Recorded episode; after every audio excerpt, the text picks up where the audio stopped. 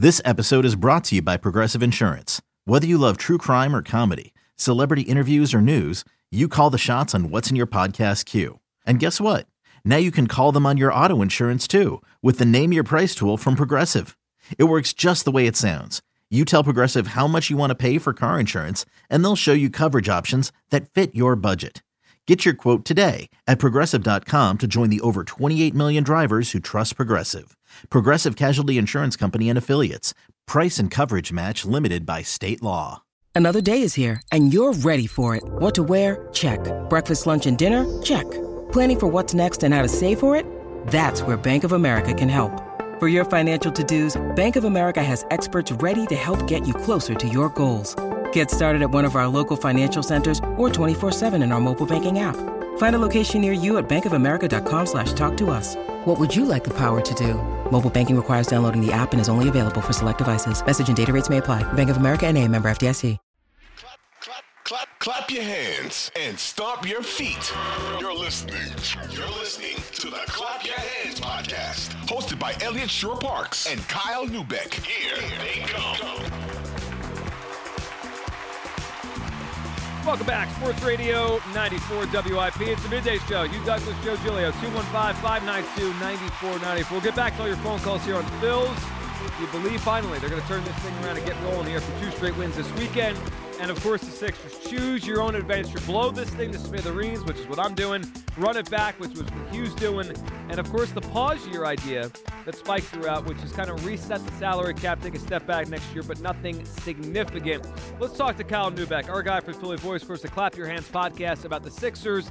And if we're feeling better or worse, watching the Miami Heat rock the Boston Celtics. Kyle, how you doing today? Kyle. I'm I'm hanging in there, guys. How we doing? Uh, we're trying to figure out what we want to do, Kyle. Now, I, I have to ask you, what is realistic? If James Harden doesn't come back, what is a viable option for us if that is the case? If we lose him?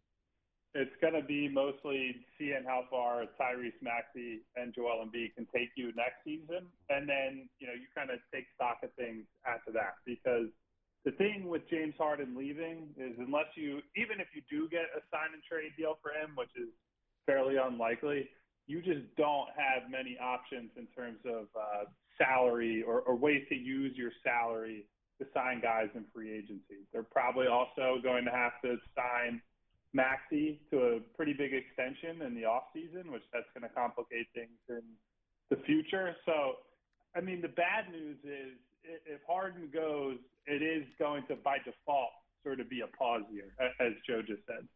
Kyle, watching the Eastern Conference Finals, um, knowing what we know now and continue to see with the Miami Heat, do you think the Sixers would have beaten them?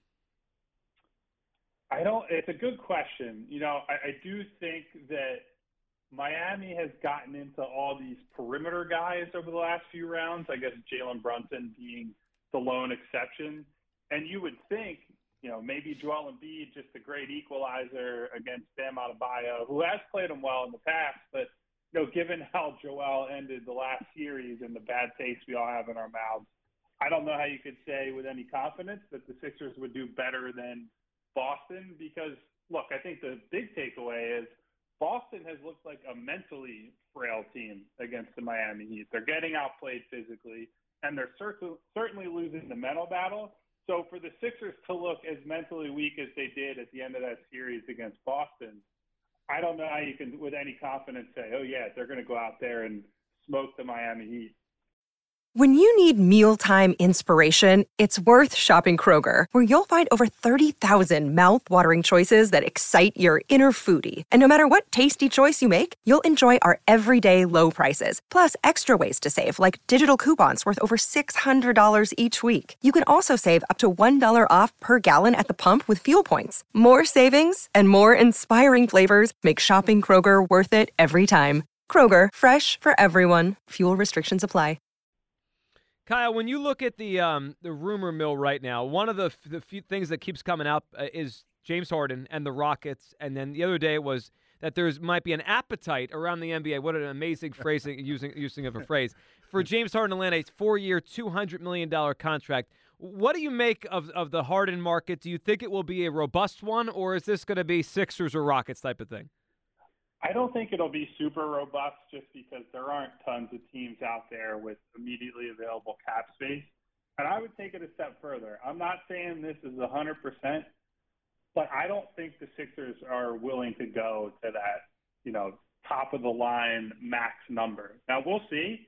Things could change between now and end of June, start of July when you actually got to start putting pen to paper and all that kind of stuff. But I just I don't know that the appetite is there for that sort of deal. And I think look, last year James Harden, the discount he took, it was easy to sell that as, hey, that's James making a sacrifice. He's allowing the team to bring back PJ Tucker or bring in PJ Tucker, bring in a Danuel House Jr., et cetera.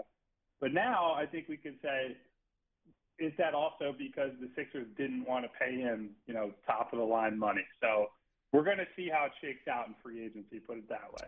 All right, and talking about seeing how it's going to shake out. Say, okay, that we get to next year.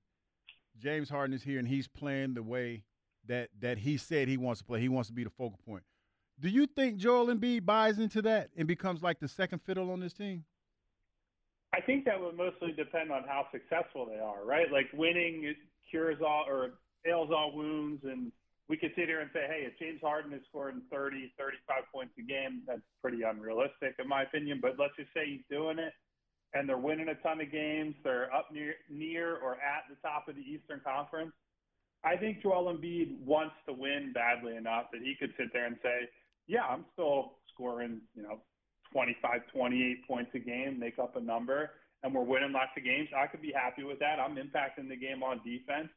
Now, it would be a pivot. It would be Joel having to go in there with whoever the new coach ends up being and saying, I'm willing to take this step back for the good of the team. And I'm willing to do this just to please James a little bit, to convince him to come back. So it, we're not going to know until it happens. But I think if they win, I think anything should be on the table for all these guys. We're talking to Kyle Neubeck here, Philly Voice, Chris, Clap Your Hands podcast. Kyle, are we seeing a sea change in the NBA, and maybe it changes the way the Sixers try to build this? I mean, when, when they started this process all those years ago, it was about acquiring star players, and, and it kind of evolved, but it was still that, right? Star hunting, and that's why they traded Bridges and all that. You know, the two teams that are almost assuredly going to be in the finals – have a lot of continuity. I mean, the, the, they've developed in Miami, and you think about the Denver thing. I mean, they drafted their three best guys, right? They drafted Porter, they drafted Jokic, they drafted Murray. They had the same coach for a while. Do you think we're getting to a point in the NBA where it's changing a little bit? We're going away from put together a pair or three All Stars to now it's like build a team. Yeah, you know, I, I just think that's kind of always been the thing, right? Is ideally, like Golden State Warriors are a great example. They drafted all their core guys. And it's been rare that you can make big trades. You know, example being the, the Kevin Durant trade for Phoenix or the James Harden trade for Philadelphia last season. You make those kind of trades and you kill your depth to get a star. Your stars might be very good, but then, you know, push comes to shove in the playoffs and you only have four good guys, very good guys the deeper teams are going to beat you. The Sixers have run into that problem a couple times by now, and it's what makes the squandering of so many assets by the Sixers such a big part of their story, right? Like to have Mikal Bridges, you draft a guy and then you trade him for a guy who basically never plays. You trade that guy along with multiple picks for Tobias Harris, and you're just shrinking the asset pool over and over again. So it's just been decision after decision after decision from the Sixers that have put them in this position. It's been a position that's been established by multiple GMs over multiple tenures. Kyle, coaching search. Nick Nurse, first name that we heard, got an official um, you know interview with the Sixers. Uh, of the six choices or the six names that have been put out there, the big ones, which one do you think would make the most sense? Um, and, and give us some thoughts on the Sixers coaching search. So I think Nick Nurse is probably the best middle ground solution. Where look, I think his problem the last couple of years, he just didn't have the roster to work with in Toronto. And I think he's a creative defensive guy. His offenses have not been good for years, but I think, you know, give him James Harden and Joel Embiid, or even just Joel Embiid, that might change a little bit.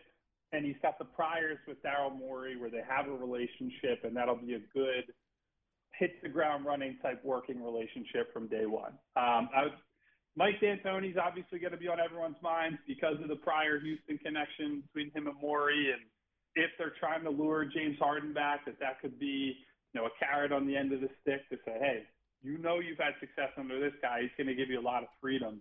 Other than that, you know, a lot of these guys are kind of uninspiring to me. They're they're established coaches. They're coaches that have won a lot, but I don't think they're particularly inventive guys. They're not guys who are X's and O's and adjustments and all the other things we talk about.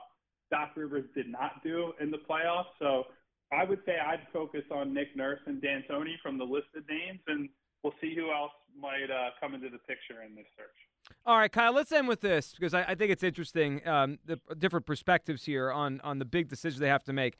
I'm going to put you in Joel Embiid's shoes here. So you're Joel Embiid. Do you want James Harden back? And obviously, you know, let, us pretend the contract is not going to be little, right? It's not, he's not coming back for the minimum. So it's a it's a big commitment. He's going to be here for a while. If you're Joel Embiid, would you want James Harden back here? I think so, yeah, because I think Joel can see James is a big part of the reason he was able to have his best ever season. I think James was able to get him, let's say, six points a game, maybe eight points a game that are just easy shots. And that's not something that he has really ever had from a teammate. And if you lose that, it'd be one thing, you know, if they had another option, a big time player, point guard guy in free agency, they could go and get, and Joel and Daryl and everybody else could lure him here great. Then you could say, bye bye, James. We'll go for a younger guy, whatever. If James walks, I think Joel can see, look, as great as Tyrese Maxey has been for a young player, he is not that every possession point guard creating easy shots for Joel. He's a score first guy. And, you know, maybe Joel says, I'm willing to embrace more of a playmaker role, but I do think he certainly sees, and said as much in his final press conference this year after game seven, they have unfinished Great stuff, Kyle. We shall see. It's going to be a very interesting offseason. We'll be having you on, and of course, we'll be listening to the Clap Your Hands podcast with you and Eliot. Thank you, Kyle. Appreciate it. Thanks for having me on, guys. There he goes, Kyle Neubeck, who thinks the Sixers